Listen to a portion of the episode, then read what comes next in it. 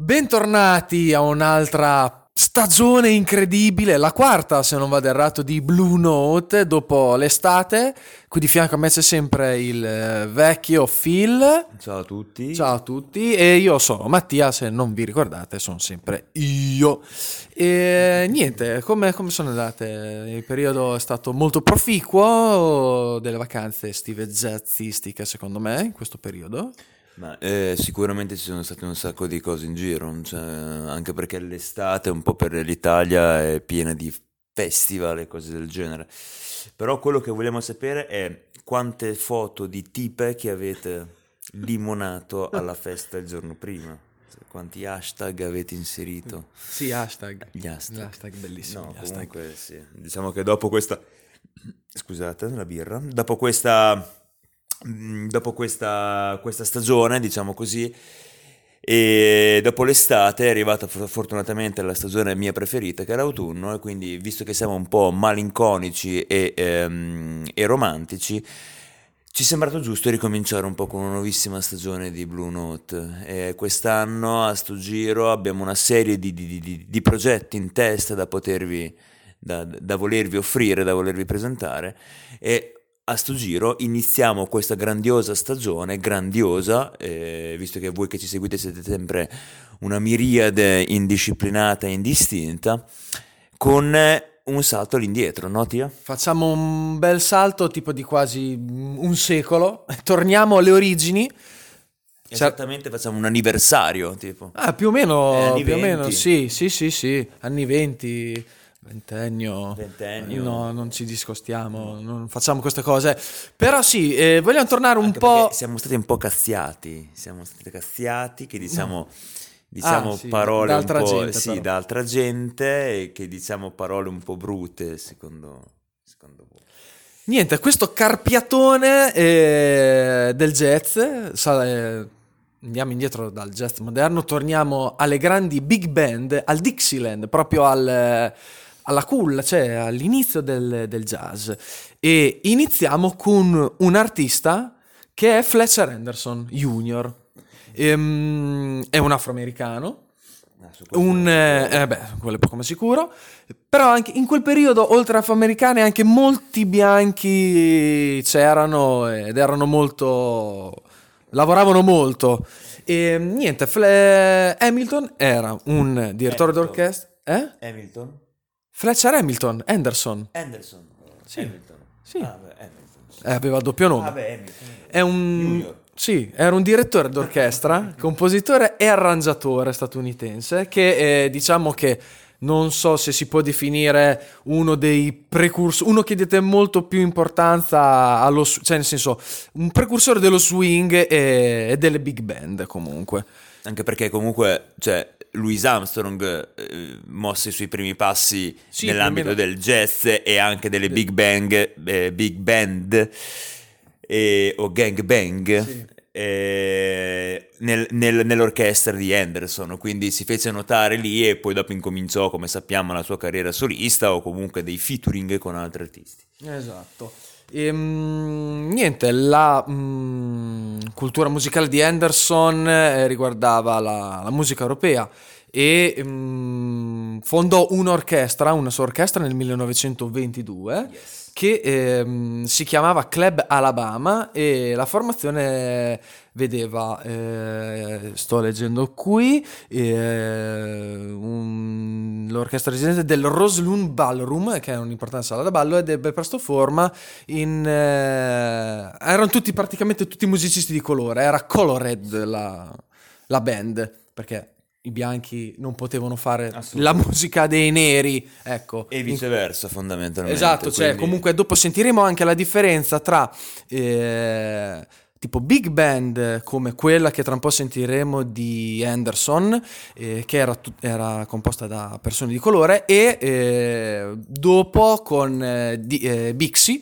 Eh, che sarà l'ultimo ehm, artista che andremo a sentire, che era tutta un'orchestra piena, piena di bianchi e proprio si sente proprio differenza di ritmo, ma tutta una, tutto proprio di- diverso Poi, proprio. senza spoilerare nulla, comunque diciamo che le orchestre bianchi vennero dopo, quando insomma Sì, Anche beh, i bianchi stessi incominciarono ad andare ad ascoltare le grandi band eh, nere ehm, eh, e incominciarono a notare appunto che lo swing era una musica che prendeva. sì, infatti, tipo, cioè, questo qui è tipo anni 10, 20, 20, 30. Sì, quelli, quelli dei bianchi, un, Si tipo arriva dai 10 35, 40, Sì, cioè. un de- quasi dieci anni Dopo, dopo. Non mi ricordo se abbiamo messo una canzone di Glenn Gray con No. la sua orchestra di No. La Casaloma, però... Ah, no, Casaloma sì, Casaloma Ecco, sì. que- ah, quella di Glenn Gray, dopo sentirete veramente la differenza perché ovviamente quelle, le, afro, le, le- le- il- le grandi band degli afroamericani hanno uno stile completamente più vivace ed energico rispetto a quelle per bianchi che magari erano un pochettino più, come dire, raffinato, un Ok. po' più, più lento. Allora, facciamo così. Adesso ci ascoltiamo un attimo Anderson e poi diciamo qualcosina in più di Anderson e poi ci ricolleghiamo a tutto il Con un resto. grande classico poi della canzone Ah, sì, sì, sì, eh, che è eh, Sugarfoot Stomp.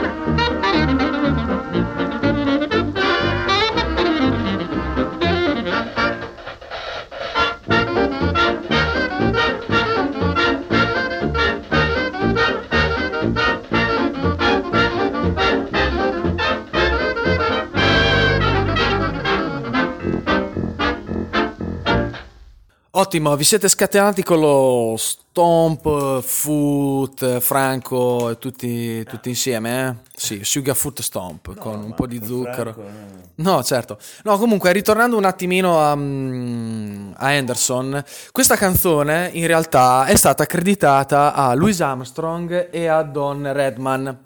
C'è da dire che Louis Armstrong ehm, fece parte della, della band di Anderson. Nel, eh, nel 1924 effettivamente lui entrò nella, nella band e ste- stettero insieme per un po' di, per un po' di anni.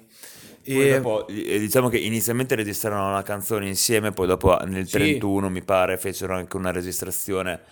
L'orchestra di Anderson la fece anche senza Louis Armstrong, però fondamentalmente diciamo che l'orchestra di, ehm, di Anderson era una sorta di, ehm, eh, di grande mamma che abbracciava e accullava tutti i vari artisti da cui poi partivano per le loro carriere, quindi fondamentalmente hanno suonato in orchestra mm, Louis Armstrong, eh, John Coleman mi pare e, al- e tantissima altra gente che poi ha iniziato carriere soliste e che poi si è, si è, eh, differenziata da, Sì, da ah, beh, anche Coleman Hawkins, Coleman Benny Hawkins, Carter, yes, yes. eh, Benny Gu- Be- Benny- con Benny Goodman, eh, sì, Allora, Anderson con co- sì, Goodman. collaborò con Benny Goodman quando eh, sciolse la band. Sì. E Cioè, ma- tip- sì, sì, Cioè, sciolse nel senso, band, sì, sì, sì, sì. perché ormai cioè, Anderson è diventato, diciamo, il Tommaso Paradiso della sua band e aveva deciso di lasciare la band per fare la carriera da solista e quindi collaborò con Beniamino Buonuomo, Che era bianco. che era, che era bianco, Beniamino, effettivamente, perché Benny Goodman mi sa che eh, vol- volle acquistare tipo mh, dei diritti di alcune canzoni per poi ovviamente de- delle canzoni di Anderson per poi comunque suonarle, suonarle in giro, Yes. eh, perché se no ovviamente non poteva farle. E niente, purtroppo la carriera di Anderson eh, nel 1940, anzi nel 1950 ebbe un tracollo incredibile perché ebbe un ictus e rimase mh, paralizzato quasi, ah, se non parzialmente. Sì. È E- anche vero che negli anni 50 comunque le grandi orchestre incominciavano già ad affievolirsi, di Sì. conseguenza incominciarono i quartetti di jazzisti, i tri, oppure semplicemente I anche i solisti che poi andavano a fare i turnisti in giro con le varie band. Esatto. E purtroppo, grandi voci. eh, eh, e purtroppo morì dopo nel, nel 1952, due anni dopo. Ehm, Nella sua New York. nella sua New York. Ehm, niente, a questo punto, dopo il grandissimo Fletcher, andiamo nella Casa dei Bianchi in questo momento, un'altra, eh, un'altra orchestra, la Casa Loma Orchestra, che era una band di danza americana che ehm, è stata attiva tra il 1929 e il 1963. Ehm, Diciamo che la differenze, le differenze, come dicevamo prima, fra le grandi orchestre dici, tra, tra tra l'orchestra nera, ecco, infatti adesso vi, vi abbiamo fatto Sì. sentire una canzone che è eh, Sugar Feet Stomp, Sì. fatta da dei neri, ovviamente questa è una pietra miliare poi del- dello swing delle grandi orchestre, quindi la sentirete da tantissima altra gente, però eh, era, eh, questa è stata una delle prime canzoni fatte con lo swing che potevano essere suonate dai neri e che la suonavano in maniera molto energica, cioè proprio vi viene voglia di muovervi e di ballare. Ovviamente questa che vi faremo sentire l'abbiamo scelta appunto per, fare, per farvi notare questa differenza, che è eh, l'orchestra di Casaloma, che è una delle prime grandi band di bianchi, che è capitanate poi dalle- dalle- d- dal, dal fantastico Glenn Gray e ehm, eh, con quei baffetti alla, Fre- alla Fred Astaire, Sì. no, fondamentalmente. Un po', un po' polacco, Un po' da- dal- polacco, dal, cognome sì. che... Gray? No, cioè, era cioè- Sasha Gray? Sì, no, aveva, Però un altro, aveva un altro cognome. Ah. Ora è conosciuta anche come Fiori d'Arancio. Conosciuto... Ah, beh, sì, ci può stare. Vabbè, comunque, eh, ovviamente qui sentirete subito la differenza, non è che vogliamo tediarvi più di troppo, però sentirete subito la differenza con la, diciamo, le- le- le- il genere dei bianchi che è più un genere da, non so come dirlo, da, da salone, sala, da po' da sala, con... Da ca- eh, no, da camera neanche, perché No, no, è no, una rottura camera, però è da sala, cioè da, da cena, da, da, da da- sottofondo. Un po' più d'ascolto che da, Sì, da più... sì. Da, Da lento, da lento, Sì, ecco. Mentre le altre sono molto più ritmate, Yes. sono più da ballo, ecco. Ecco, ecco. Va bene, allora la canzone che eh, abbiamo scelto poi di Casaloma è Woa Babe, che è una canzone in cui lui sentirete anche cantare il Glenn Gray. Non so se è lui, Eh, dovrebbe, è essere, dovrebbe essere lui, sì. dovrebbe Però è essere- cantata alla fine, cioè Comunque una parte, è- fino a sì. due minuti non canta nessuno, al terzo minuto iniziano a cantare, Comunque quindi non disperate. Insieme, ad altre can- insieme a- a- ai testi vi farà anche dello scat, lo scat che poi abbiamo già parlato ampiamente nelle scorse stagioni. Niente, vi ascoltate Woa Babe e ci risentiamo dopo. Wow.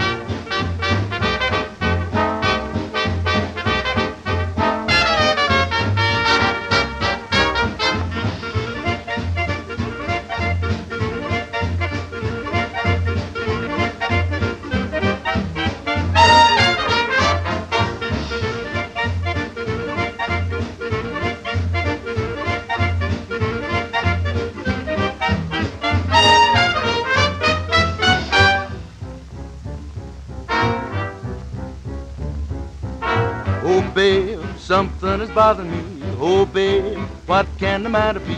How come I can't come knocking around your door? Oh, babe, how come you let me down? Oh, babe, why can't I hang around? Since when ain't I your barehead boy no more? Every night I take you out, you're the one to frown and pout. Someday you'll make me shout, oh, oh, oh, oh, oh, oh, babe. How do you get that way? Oh, babe, someday you're gonna pay. When I leave you, I'll darken your door no more.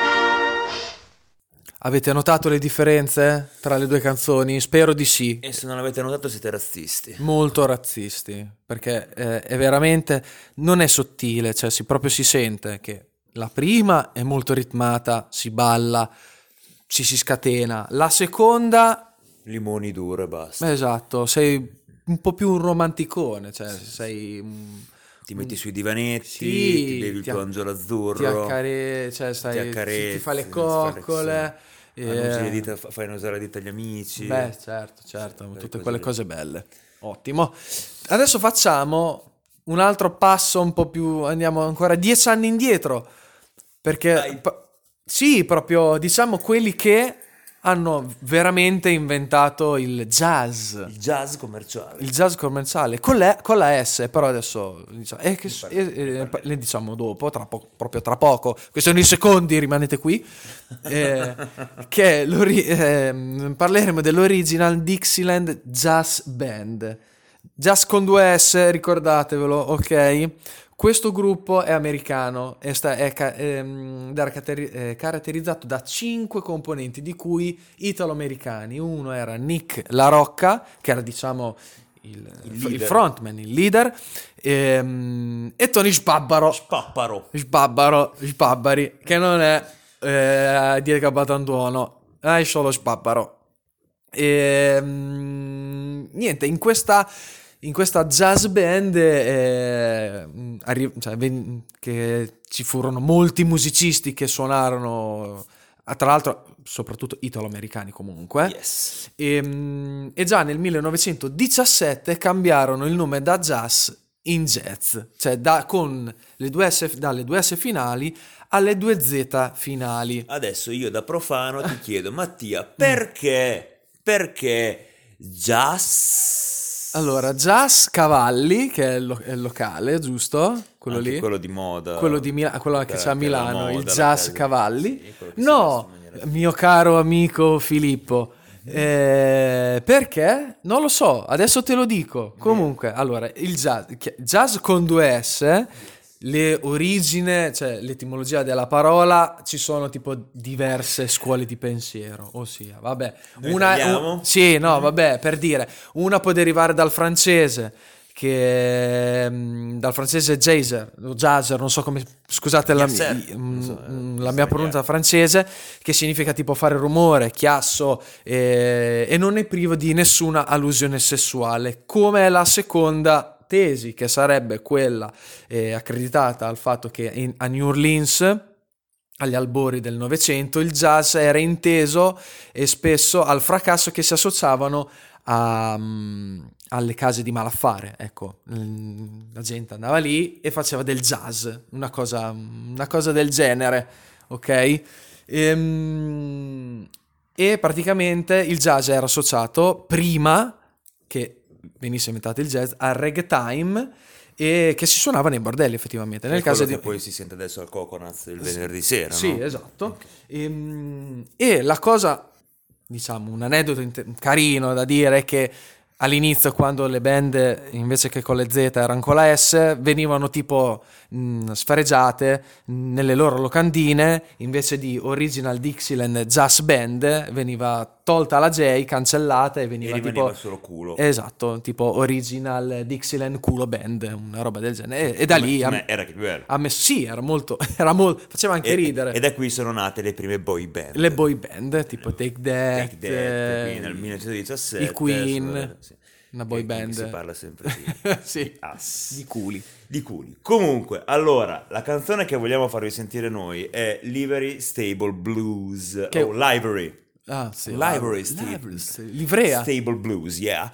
Che praticamente è, è insieme a Tiger Rag è il brano più famoso della Original Dixieland Jazz Band. Oltre ad essere il brano più famoso, probabilmente, non più famoso, però il primo brano eh, jazzistico ad essere, ad essere stato registrato. E, mm, diciamo che e insieme all'Original Dixieland Jazz Band, di conseguenza, fu il primo, eh, il primo gruppo a registrare, il primo gruppo jazz a registrare una, una canzone in ambito, in ambito jazzistico commerciale. E infatti sono stati considerati e sono considerati tuttora come i creatori del jazz. Noi non siamo nessuno per giudicare questa, questa scuola di pensiero, ovviamente per noi È vero, anche perché è vero, è vero, anche se noi vogliamo intenderla come, non so, una sorta di minaccia a- al lavoro che ha fatto che hanno fatto tantissimi artisti come ad esempio Rino Gaetano e, e altre cose del genere. E i Metallica. E i Metallica. Adesso ci ascoltiamo Delivery Food, Sì. quella lì. Sì. Com'è che si chiama? Library Stable Blues. Oh, che bella pronuncia che hai. E, e dopo ritorniamo sempre qui.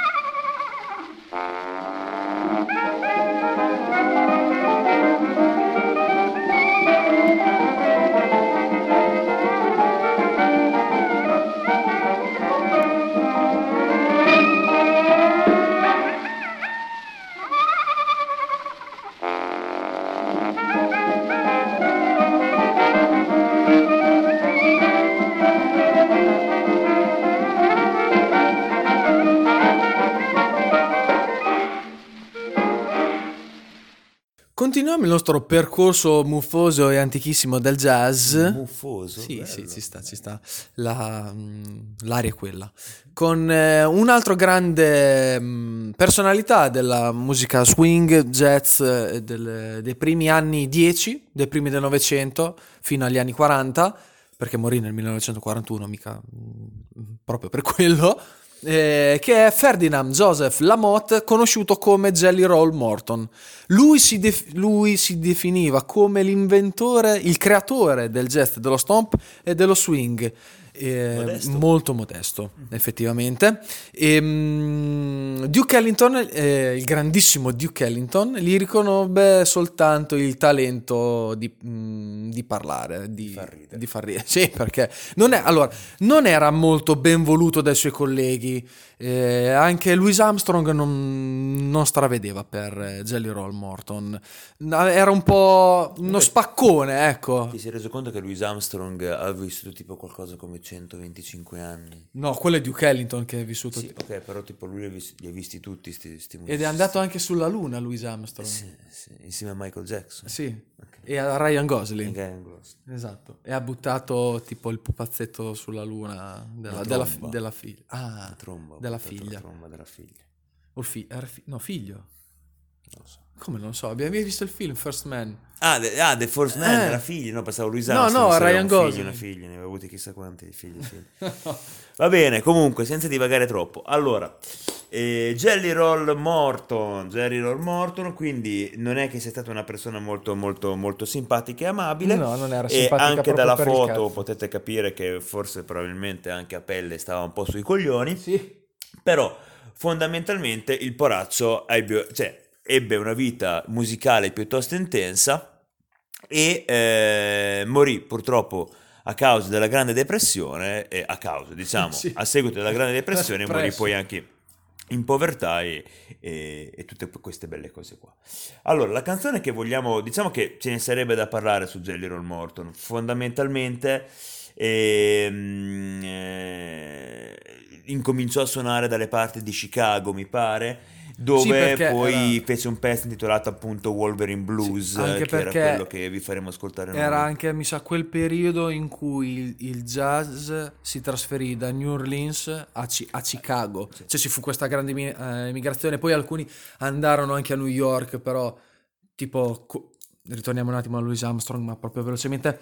Tipo, cioè, lui a Chicago, cioè tipo da New Orleans nacque a Chi- comunque, divenne famoso con la grande migrazione di Chicago comunque, ecco. Come vi faremo poi ascoltare nella canzone che abbiamo scelto per voi, che è Wolverine Blues, e Wolverine sì, è proprio lui, Wolverine Blues, Sì. e se doveste and- andare a cercarla su YouTube, occhio, perché c'è... Ce ne sono due. Ce ne sono due versioni. Sì. Una prima versione che è quella appunto Di di. Roll Morto, e la seconda versione che è degli En- Eight- Entombed. Entombed, che è appunto questa band del 1993 metal, di, di death metal, Svedesi? svedese che è molto, molto carina anche quella lì. Comunque, fondamentalmente, il, il- il- il jazz di Jerry Roll Morton si differenzia da tutti quanti gli altri e anche dal reggae, dallo swing in generale parla- di cui vi abbiamo parlato fino adesso, perché innanzitutto non fa parte di una grande band, di una, di una delle grandi big band. No, e, quello no. e poi comunque è un jazz molto sincopato, cioè molto con molte pause, con molte, con molte eh, con un ritmo molto sincopato e molto deciso e molto netto. Lo ascolterete proprio in questa, in questa, in questa canzone qua. Un'altra curiosità su Jelly Roll Morton, prima di, di farvela ascoltare, è che non solo fece una canzone che si chiama Wolverine Blues e che quindi prese il nome dal, dal più grande, eh, da uno dei più grandi eroi della, della- della Marvel, Sì, sì. ma dopo. nel 1926 riunì un complesso che chiamò Red Hot Peppers. Esatto. Quindi praticamente Le- ha eh, inventato ha inventato i Red anche Hot i Red Hot Chili Peppers. Peppers, Quindi solo quello. Madonna, cioè, allora aveva stato- ragione di bullarsi. Sì, è stato un precursore di tutto fondamentalmente. Grandissimo. Adesso ci ascoltiamo... A paparapapeppo. Ci ascoltiamo- Wolverine Blues. Wolverine Blues. Ascoltiamo Wolverine Blues che, eh, che lui ha fatto insieme, eh, e- erano un trio in quell'epoca, faceva parte di un trio lui al pianoforte dove lo sentirete per i primi tre minuti a causa della sua modestia, poi ci sono 30 secondi di clarinetto di Dudes, eh, di Johnny Dudes e anche di batteria sincopata di Baby Dudes, erano due fratelli, Johnny e Baby.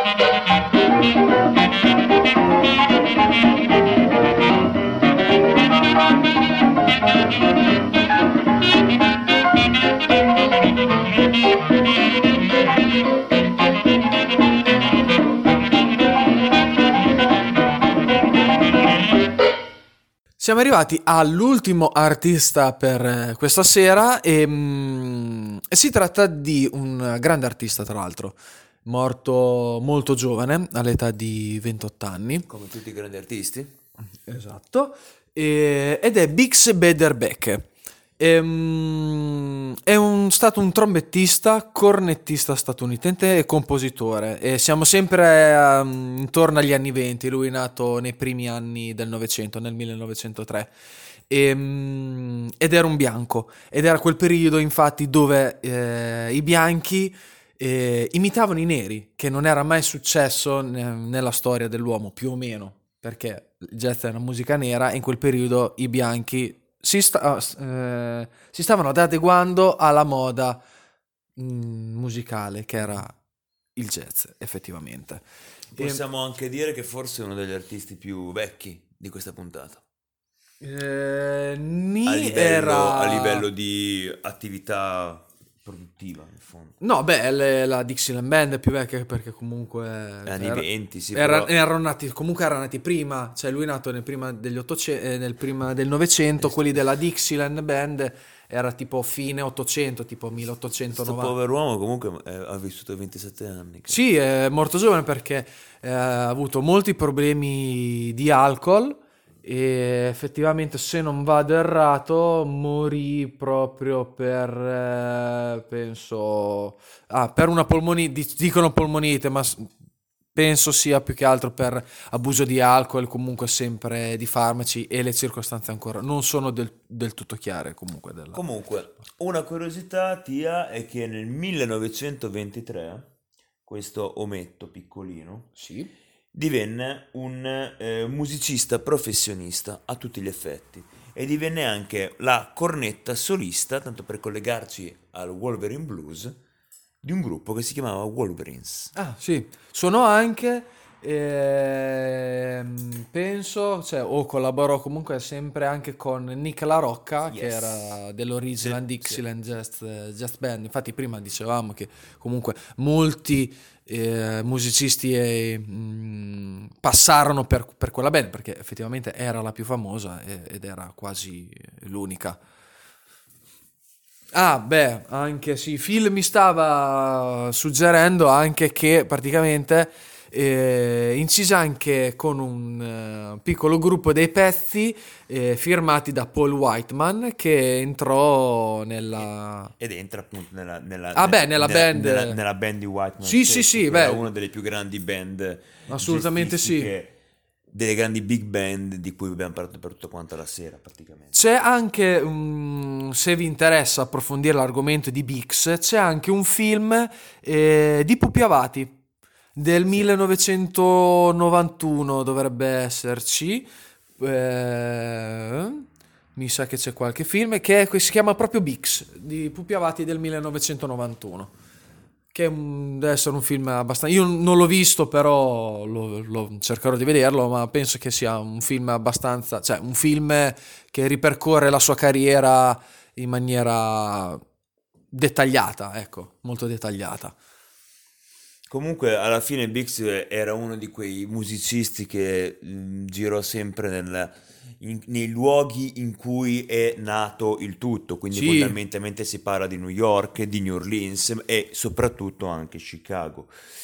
La canzone che eh, vogliamo farvi ascoltare adesso di, eh, di Bix è Singing the Blues e, eh, e niente, se vuoi dire qualcosa, Tia. No. Diciamo che è uno dei gran pezzacci di, proprio storici del ritmati jazz blues, che poi è più che altro jazzistico. Sì, E tanto- noterete subito, sentirete subito la, la cornetta eh, di, eh, di, di Bix. E, eh, e niente, ascoltatevela. Noi Ci alla intanto ci vediamo la prossima volta, eh, probabilmente con una nuova programmazione di cui adesso cerchiamo un attimino di fare un Ci- po' le, le- i punti ingegniamo. salienti, ci ingegniamo e eh, alla prossima puntata. Ciao!